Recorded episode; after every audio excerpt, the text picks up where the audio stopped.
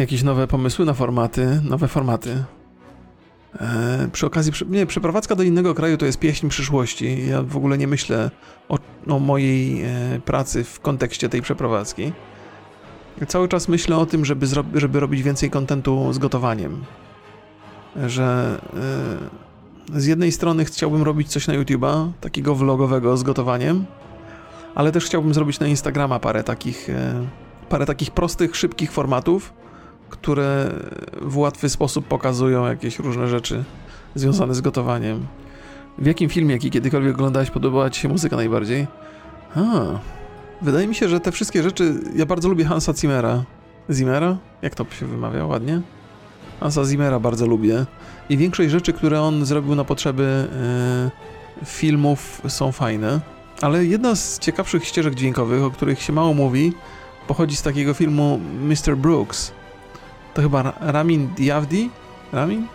Zrobił tą muzykę.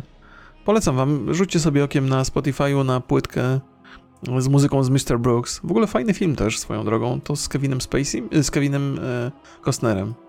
Ulubiony film wojenny. Co to za pytanie? Ulubiony film wojenny to Czterej Pancerni, no. W sensie, sorry, ale wiem, że to nie ma żadnego sensu, ale to są sentymenty z młodości Czekajcie, czekajcie, Boże. Był taki, był taki film, był, wyleciał mi z głowy, ale jest jeden taki film, który darzy ogromną sympatią, współczesny film, ale on dotyczy chyba I wojny światowej. To nie było 1913? Taki, że zrobiony jest na jednym ujęciu. Wyleciał mi tytuł z głowy, a to jest fantastyczny film. I to, i to polecam gorąco każdemu. 1917. Genialny jest. 1900 jest absolutnie cudowny. Ja byłem w szoku, jak to oglądałem. Opowiadam wam, byłem z Borysem na tym filmie i jego znajomy też przyszedł. I ten jego znajomy zemdlał podczas oglądania. Że był za, za bardzo ten, ten znajomy też taki delikatny był pod tym względem, że te, tego typu e, brutalne rzeczy go osłabiały. Ale, ale pomyślałem, kurde, no już taki, jak taki film jest, że ludzie mdleją na nim, to ciekawie. 1917, tak, tak. E, ale też kampanię braci cenię bardzo, bardzo. Pamiętam, że byłem w szoku, jak to oglądałem, że serial może być taki dobry. Mm, Przełęcz Ocalonych też dobre rzeczy o tym słyszałem. Muszę to dodać do listy, żeby z żoną to obejrzeć. E, jeszcze ciągle nie obejrzałem Dunkierki, też dobre rzeczy słyszałem. E, przestałem z Polsat Games współpracować, e, ale to, to dobrze. No, wydaje mi się ciekawe w ogóle. Nie, nie, nie przedłużyliśmy współpracy po czwartym sezonie. Ja już byłem trochę zmęczony tym z jednej strony, a z drugiej strony redaktor, który był y, między mną a Polsatem, też zmienił pracę chyba, więc ostatecznie to się tak, tak się tam... Więc ja nie pracowałem bezpośrednio do, dla Polsatu, tylko współpracowałem dla, dla firmy, która robiła content dla Polsatu gamingowy. I kontakt, mój kontakt w tej organizacji, w tej firmie y, się urwał, i ostatecznie z Polsatem przestałem współpracować. Może też już byli, ja też mam takie poczucie, że nie robiłem tego tak dobrze, jak powinienem w końcówce, ale ludzie mają pozytywne przemyślenia na temat tego programu, więc okej. Okay. Bardziej robiłem też to z, tak, z taką przyjemnością, bo format był spoko i też miałem takie poczucie, że portfolio mi się tam trochę powiększa może. W ramach sezonu było 12 odcinków, 12 odcinków na sezon, więc tam była... E 24 tysiące e, netto za sezon. Tak. No, tak chyba ok. No ale teraz wiecie, zmieniły się po, po, po iluś tam latach. Zmieniły się trochę czasy, nie? Inflacja i tak dalej. Ile zajmowało zrobienie jednego odcinka? To często zależy od gry, nie? Ale tak, e, jak już miałem grę wybraną, 3-4 godziny, powiedzmy. Bo to, to nie jest taka trudna praca, jak e, temat jest ci bliski, jak na przykład opowiadasz o jakimś studiu, które znasz ze starych projektów, tam nie musisz się uczyć nowych rzeczy, tylko odświeżasz sobie rzeczy, które żeś wiedział. Bo to jest też tak, że e, czasami jest tak, że e, bo 3-4 godziny to to nie jest praca, która jest warta tam 4000, nie? Ale to też dostajesz kasę za doświadczenia, które masz i które, które możesz wykorzystać. Tak czasami, o, już przypominam sobie taką historię, ktoś strasznie protestował, że influencerka za zdjęcie na Instagramie tam dostała milion dolarów, nie? To jakaś z takich topowych amerykańskich. Że jakim prawem, nie, ktoś tam robi jedno zdjęcie i ma z tego bańkę. Ile to jest zrobienie jednego zdjęcia? I, no ale w tej całej historii zapomina się trochę o tym, że żeby wypracować sobie pozycję, która pozwala na zrobienie jednego zdjęcia za milion dolarów, to przez ileś lat trzeba budować sobie markę, nie? I to jest mnóstwo pracy, która e, została poczyniona wcześniej, znacznie wcześniej. E, a, a to jest, to jest coś, co. A ten, ten milion dolarów to nie jest za jedno zdjęcie, tylko tam za 10 lat e, pracy w internecie nie? regularnej. Ale często ludzie o tym zapominają, nie? I to też jest tak, że nadal trzeba wykonywać tę pracę, którą się wykonywało zawsze. To nie można nigdy spocząć na laurach, bo jeżeli chcesz sprzedać za 10 lat też zdjęcie za milion dolarów, no to musisz cały czas, nie, pracować. A, no tak, oczywiście, że tam ten kobiecy Instagram to czasami za dziwne rzeczy się płaci, ale tak generalnie mówię, że czasami praca, która nie zajmuje ci zbyt wiele czasu, jest płacona nie tylko dlatego, że za ten konkret, tylko za tam ileś lat doświadczeń. Tak sobie myślę, że, że, że jeżeli coś zdobywasz w grze i wymaga to mnóstwa pracy, to potem masz pewien taki niesmak, jeżeli inni zdobywają to dużo szybciej. I rozumiem, że też jest tak, że no dzięki temu, że to zdobywają, to mają większą ochotę, żeby grać, więc masz więcej ludzi w grze i to jest ok, ale zastanawiam się, czy nie ma jakiegoś takiego rozwiązania, e, które z jednej strony pozwalają na ten mechanizm nadganiania, ale z drugiej strony nie pozbawiają satysfakcji tych, którzy zdobyli te rzeczy wcześniej, ciężko pracując, poświęcając dużo czasu. Pomyślałem sobie, że może jeżeli mamy taką sytuację, że ludzie zbierają jakiś ekwipunek, na przykład sety jakieś, e, w tym w czasie takiego normalnego, zwykłego funkcjonowania gry, to potem, e, to potem jak wchodzi ten etap, pojawia się ten mechanizm nadganiania, to te, no, to, te, to te pancerze nowe mają odrobinę inny wygląd. Czyli na przykład mają inny kolor czy coś. Więc w rezultacie ten, kto zdobył ten mechanizm pierwotnie, przy tym większym poziomie trudności i czasu, to ma, jest wyróżniony w jakiś sposób, na przykład kolorystyką tych ekwipunków czy coś. Więc, więc myślę, że można by znaleźć takie rozwiązanie, które z jednej strony by wspierało nowych, nowych e, ludzi, którzy chcą coś nadgonić, ale też nie pozbawiało satysfakcji tych, którzy, którzy wcześniej wypracowali coś. Ale to tak, gdyby chcieć wprowadzić wszystkie te rozwiązania, które mają sens i byłyby fajne, to by ekipy nie starczyło, nie? Do tworzenia tej gry. Nie zmienia się moja. E, nie zmienia się moja. E, jakby mój największy zarzut wobec WoWa e, to jest. I to też się powtarza, bo tu mówicie o rajdach, że jak wchodzi nowy raid, to stary w ogóle traci sens że w WoWie zdecydowanie jest, e, jest to poczucie rozwijania gry, że pojawiają się nowe dodatki, nowy content, ale brakuje mi tego. Powinna być jakaś specjalna ekipa, taka specjalna komórka w WoWie, programistów czy tam ludzi w ogóle zaangażowanych w tą grę, którzy pracują tylko i wyłącznie nad tym, żeby update'ować stary content, żeby on cały czas był do wykorzystania. To jest, ja straszny, straszny mam problem z tym, z tym, smutek mi ogromny ogarnia, że ten stary, wartościowy content jest pozbawiony sensu uczestnictwa w nim. Teraz jak poprawią specjalizację, to wystarczy, żeby wymagały wykorzystania materiałów ze starszych dodatków, na przykład ziół, jest już po co tam wrócić. O, to już jest jakiś pomysł, nie? Żeby dać graczom powód, dla którego warto odwiedzać stare krainy. Żeby nawet w nowym kontencie dołączyć jakieś daily questy, które by pozwalały odwiedzać stare rejony. No ale to, ale to, wiecie, jest miliard tam miliony graczy i każdy ma swój jakiś złoty pomysł na to, jak ulepszyć WoWa. Nie? Moim pomysłem zdecydowanie jest to, żeby, żeby zadbać o stary content i uczynić go, jak to się mówi, podnieść inkluzywność starego kontentu. Inkluzywność to jest taki wyraz. A WoW teraz bardzo, znaczy Blizzard bardzo mocno walczy, żeby zostać uznany za firmę, która jednak nie molestuje wszystkich dookoła. Więc jak się użyje wyrazu inkluzywność starego kontentu, to, to być może PR się poprawi. Kataklizm chyba skupiał się na starym kontencie, chyba średnio został przyjęty. A to nie dlatego, że się skupił na starym kontencie, tylko dlatego, że radykalnie zmienił podejście do instancji. Znaczy, jakby powody, dla których kataklizm był gorzej przyjmowany. Pierwszy powód jest taki, że to nie był Lich King. Że Lich King e, wzbudził takie sentymenty na dobre i na złe.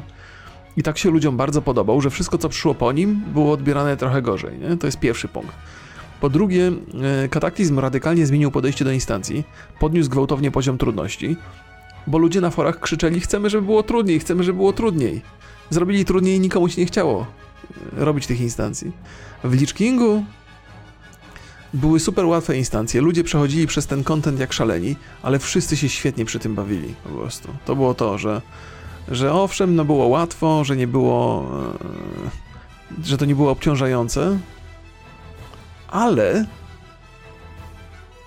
ludzie mieli z tego tyle fanu, te takie, zwłaszcza jak wszedł e, Group Finder, to się trzepało te instancje po prostu z, z randomami, a tyle ludzi poznałem wtedy, e, jako że się robiło te instancje wielokrotnie, to po jakimś czasie człowiek poznawał tych ludzi, którzy się mu powtarzali. I, i super było w Lich Kingu pod tym względem. E. A teraz to jest też tak. Masz podniesiony poziom trudności instancji i myślisz, kurde, jest wyzwanie, jest walka, jest, jest nagroda, która jest tego warta, ale jesteś wkurwiony, bo ktoś nie czai i złajpuje ci, złajpuje ci instancję raz, drugi, trzeci raz i mówisz, dobra, piernicze, wychodzę stąd i poszukam innej grupy, albo się zakolejkuję jeszcze raz. Nie? W Lich Kingu nie było takich sytuacji, jak ktoś nie ogarniał, no to i tak żeście sobie dawali radę. I wszyscy byli happy. No właśnie, też w Lich Kingu było to, że jeżeli ktoś nie ogarniał e, gry, to nie był to duży problem e, i można było mu pomóc. W sensie konsekwencje tego, że ktoś nie ogarniał, były żadne. Więc mam takie poczucie, że wszyscy ci, którzy narzekali na Lich Kinga i na poziom trudności w instancji, to oni, to oni byli pierwszymi graczami, którzy narzekali też na kataklizm, bo to jest specyficzna grupa ludzi, po prostu narzekają. To jest taka, ale byli strasznie głośni i to był, to był dla mnie też taki pierwszy sygnał, że że, że coś z Blizzardem się dzieje niedobrego. Bo zamiast słuchać swoich, swojej, swojej własnej. No bo to oni zrobili te instancje w Lich Kingu. Jakby zrobili te instancje na podstawie swoich własnych przemyśleń. E, I to się udało, nie? Przynajmniej z mojej perspektywy. I, i, I zmiana tych instancji w kataklizmie to był dla mnie taki sygnał, że zamiast Blizzard ufać sobie, że podejmuje trafne decyzje, zaczyna słuchać community i to tego community, które jest najgłośniejsze. A to zawsze się źle kończy. Takie miałem, takie miałem przeświadczenie. I ja oczywiście cały kataklizm przeszedłem wzdłuż i wszerz, z wyjątkiem rajdów tylko. I bawiłem się doskonale, ale miałem takie. Widziałem, widziałem to niezadowolenie społeczności. To było widoczne na czatach, e, kiedy ludzie szukali grupy i przede wszystkim w instancjach. Kiedy się grupa rozpadała, bo łajpowali na jakimś prostym kontencie. I to jest coś, co, co było zauważalne. W sensie, bo zawsze trudno oceniać content. Możesz mieć takie poczucie, że ten content jest lepszy albo gorszy, to jest twoja własna opinia. Ale możesz dostrzec zachowanie ludzi na czatach i atmosferę w grze. Że atmosfera była taka, a nie, znowu te instancje, znowu będą łajpy i tak dalej, i tak dalej. Tak samo jest teraz w Guild Wars 2, wszystko zostaje ułatwione, ponieważ casuale płaczą, że rajdy za ciężkie i tym podobne. A, widzisz. To jest w ogóle interesująca konwencja, bo mam takie poczucie, że wbrew pozorom, sprawianie, że kontent staje się łatwiejszy, sprzyja tak naprawdę grze. Że casuale nigdy nie są problemem. Prawda jest taka, że casuali jest z reguły najwięcej i dużo większym problemem jest to, kiedy optymalizuje się grę pod hardkorów. Bo jak się optymalizuje grę pod hardkorów, a ci lubią marudzić na czatach, bo to casuale nie, nie wchodzą na, for, na fora. To, ja wiem, to jest, to jest trochę błędne podejście. Casual ma to do siebie, że wchodzi do gry, bawi się w grze i ma wywalone na to, co się dzieje na forach, nawet nie wie do końca, jak są, jak pacze wyglądają. Więc mówienie, że casuale narzekają na grę i przez to gra jest ułatwiana, jest błędnym myśleniem, bo casual nie siedzi na forum. Nie zgłasza casual e, deweloperom, że coś nie gra. Casual po prostu gra. Jeżeli robisz grę pod hardkorów, to masz y, zadowoloną bardzo małą grupę ludzi, i a casuale odpadają do innych produkcji. Oczywiście, najlepszym rozwiązaniem jest tak, zaoferować mnóstwo kontentu dla casuali i zaoferować świetne wyzwania dla hardkorów. Żeby jedni i drudzy byli zadowoleni, to jest do zrobienia, nie? Po to są Mytiki, Mytiki Plus i tak dalej, i tak dalej. Więc y, to jest tak, że, że cholera. Jak mam, ja wiem, że czasami macie takie skłonności i ja trochę rozumiem te skłonności, żeby, żeby krytykować ludzi, którzy lubią łatwo. Nie? Że Zdarza się tak, że macie się za wyjadaczy i że przez to, że jest pełno casuali, to ten wasz wymagający content szlak go trafia. E, ale trzeba pamiętać, że, że grupa takich zapalonych hardkorowców to jest z reguły promil całej społeczności graczy. Naprawdę, ludzi to tak jak, tak jak nie wiem, diamentów w ligach to jest jakiś promil, nie? Może moje, może moje podejście jest niewłaściwe? Pewnie jest. Ale ja mam takie przeświadczenie, że optymalizowanie gry, gry pod casuali lepiej to sprzyja grze. I hardkorowcy będą niezadowoleni. Jeżeli masz bardzo dużo casuali, nie? czyli dużo graczy, to masz też dużo pieniędzy na tej grze. Nie? E, I efekt jest tak, jeżeli masz dużo kasy, to możesz sobie pozwolić na zagospodarowanie e, mocy przerobowych, na to, by wyprodukować content dla tych hardkorowców. Więc, e, więc to też mo, mo, może, może też źle myślę, ale mam takie poczucie, że jeżeli zarabiasz dużo na grze, to masz więcej środków na to, by mniejsze grupy także zadowolić. Więc takie jest moje rozumienie. Że, tylko, że wiecie, to też jakby rozumiem, że też często gry są przez to spłycane i nie każdemu to pasuje. Bo zarabianie na casualach okazuje się tak przyjemne, że nikomu się nie chce włożyć wysiłku, żeby wyprodukować jakiś lepszy content. Ale to jest kwestia tego, jacy są deweloperzy, jakie mają ambicje, jakie mają potrzeby. No. To jest zawsze, pieniądz zawsze powoduje pewne problemy. To tak jak wiele razy opowiadałem, że, że twórcy GTA są trochę sparaliżowani przez sukces GTA Online. Że to jest tak duży sukces i to są tak duże pieniądze, że jakakolwiek decyzja, która może doprowadzić do, do zmniejszenia dochodów, jest, jest e, z, definicji błędna i niebezpieczna i lepiej jej nie wprowadzać. Tak jak na przykład uważam, że jednym z większych problemów Bethesdy w ostatnich latach to był ogromny sukces Fallout Shelter, gdzie zrobili mobilkę i nawet nie podchodzili do tej mobilki z myślą o tym, że, że ta mobilka będzie zarabiała takie pieniądze gigantyczne, jakie zaczęła zarabiać ale zaczęła zarabiać i potem kolejne Fallouty były takie se, bo się nie opłacało. Jaki masz, wyobraźcie sobie taką sytuację, nie? Że przychodzisz na siłownię, podnosisz jednokilogramowy ciężarek i od tego ci rosną mięśnie po prostu w kosmos. Nie? Kulturyści nie mogą z tobą konkurować. To jaki dla ciebie ma sens podnoszenie 20-kilogramowych ciężarów, 30-kilogramowych ciężarów? Bo tym się różni zarabianie na grach mobilnych z zarabianiem na grach takich autentycznych, poważnych, pełnych, wymagających. Ludziom brakuje motywacji. Że czasami pieniądze są takie duże, że pasja nawet traci na znaczeniu. Bo to jest, wiecie, pieniądze dają poczucie bezpieczeństwa i nawet jeżeli jesteś pasjonatem czegoś, to jesteś też, to, to myślisz też o swojej przyszłości, o swoich dzieciach, o swojej rodzinie. Że okej, okay, z jednej strony mogę realizować swoje pasje i to jest fajna rzecz, ale, ale to jest też samolubstwo. Realizowanie swoich pasji to też jest pewien egoizm.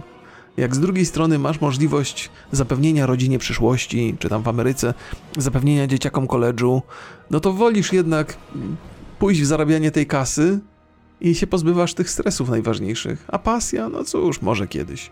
Więc to nie jest tak, że ja bronię tej postawy, ale rozumiem tą postawę. Czy po fuzji Activision z Microsoftem, czy zniknie Battle.net?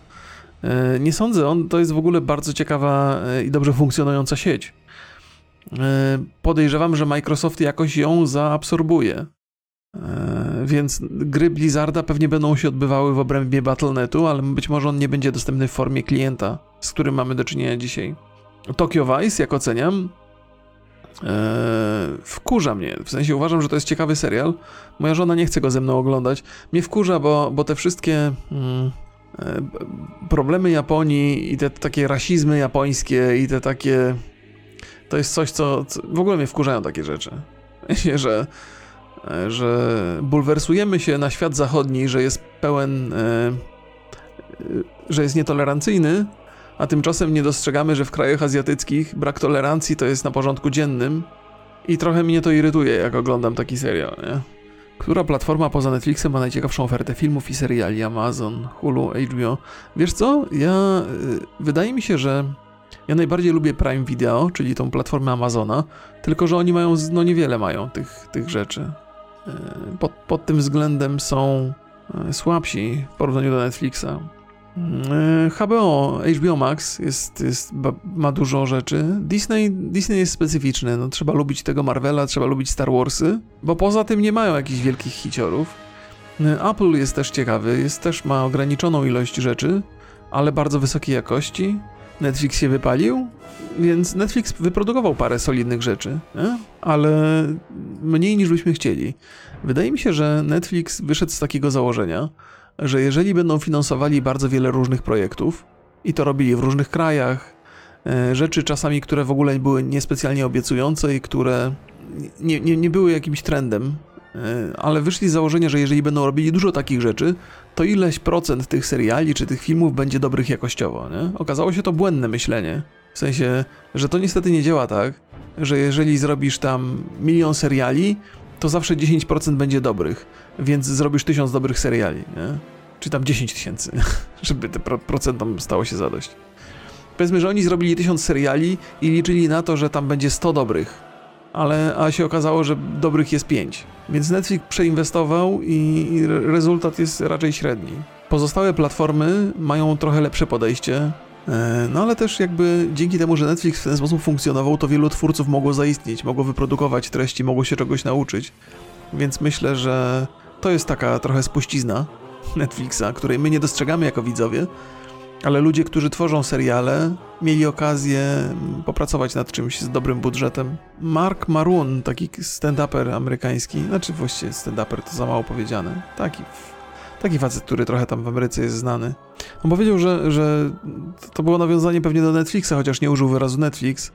Powiedział o tym, że to, te serwisy VOD są trochę jak, jak wysypiska śmieci, że podjeżdżasz do takiego wysopiska i widzisz wielkie góry śmieci i wiesz, że jakbyś pogrzebał trochę w tych śmieciach, to znajdziesz coś ciekawego.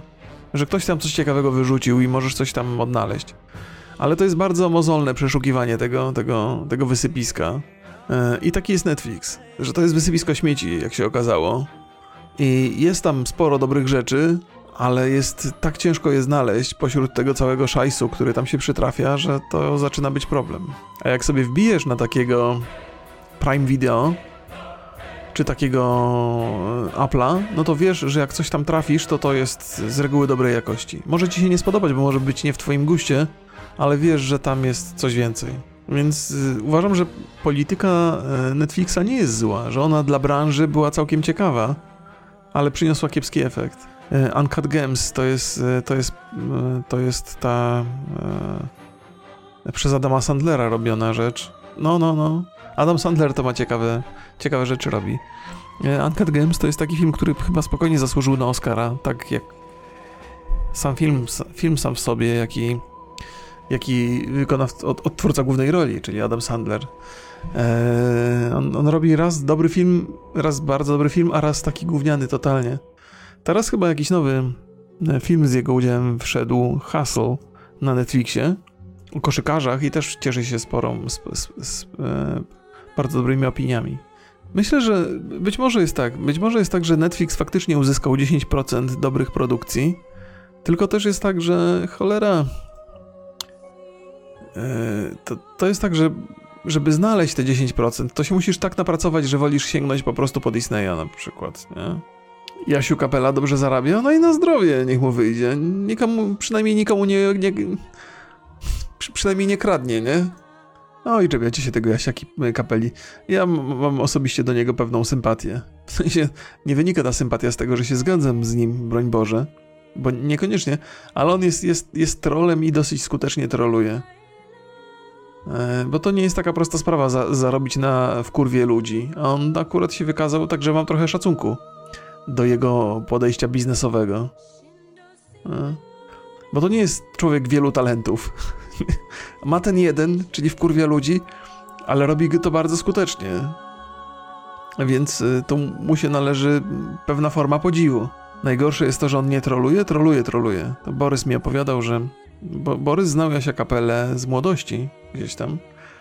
I Borys mówi, że, że Jaś Kapela przejawiał te, te umiejętności już wcześniej i że, że to, to nadal jest to, że to jest bardzo, bardzo świadomy trolling przemyślany. To nie jest tak, że Jaś Kapela jest tylko trolem. Są tematy, na które wypowiada się ciekawie i są rzeczy, z którymi można się zgodzić. Nie, no pewnie, to każdy tak ma, nie? To każdy tak ma, że, że choćbyś nieważne jakiego świra trafił, to przynajmniej znajdzie się jakaś grupa ludzi, która część jego tematów uważa za wartościowe. Nawet powiedziałbym, nie, źle powiedziałem. Nawet jeżeli mamy do czynienia z totalnym świrem, to część rzeczy, które opowiada, mają sens. Jakby to wynika z, z, nie wiem, z rachunku prawdopodobieństwa. Yy, ale mówię o tym w takim kontekście, że to nie, nie z rzeczy rozsądnych Jaś Kapela zarabia, tylko z rzeczy takich właśnie trollowych i trochę wkurzających ludzi. No to, to o, o tym mówimy jakby bo, bo rzeczy sensowne, które ma do opowiedzenia, to jest zupełnie odrębny temat i no, pewnie wymaga jakiejś tam poważniejszego zaangażowania w jego działalności niż to zaangażowanie, które ja przejawiam. Kajtek, prawda jest taka, że. Znaczy, prawda. Rzeczywistość jest taka, że większość z nas, wypowiadając się w jakiejś sprawie, z reguły ogarnia jakieś 5% tej sprawy i to nie przez e, osobistą praktykę, ale przez e, raport z YouTube'a. Nie? Czyli większość spraw, w jakich się bardzo często ludzie w internecie wypowiadają, to nie poznali samodzielnie na własną, ra- na własną rękę, tylko usłyszeli jakąś opinię w internecie, która akurat z takiego albo z innego powodu im się spo- spodobała. W- Wykazujemy się niezwykle silną alergią na poznawanie rzeczy z własnej perspektywy. Chociaż moi widzowie, zwłaszcza subskrybenci, oczywiście zawsze z własnej perspektywy opisują sprawy i dokładnie takie, które poznali z własnej praktyki, żeby wszystko było jasne. E, najbardziej cię rozwaliło, jak Gimper nagrał film Konop zniszczony, a potem najmocniejszy film Konopa. Idealny przykład, jaka z niego chorągiewka. Nie, nie, nie, nie. Idealny przykład bardzo wielu rzeczy, ale nie akurat tego, że Gimper jest chorągiewką.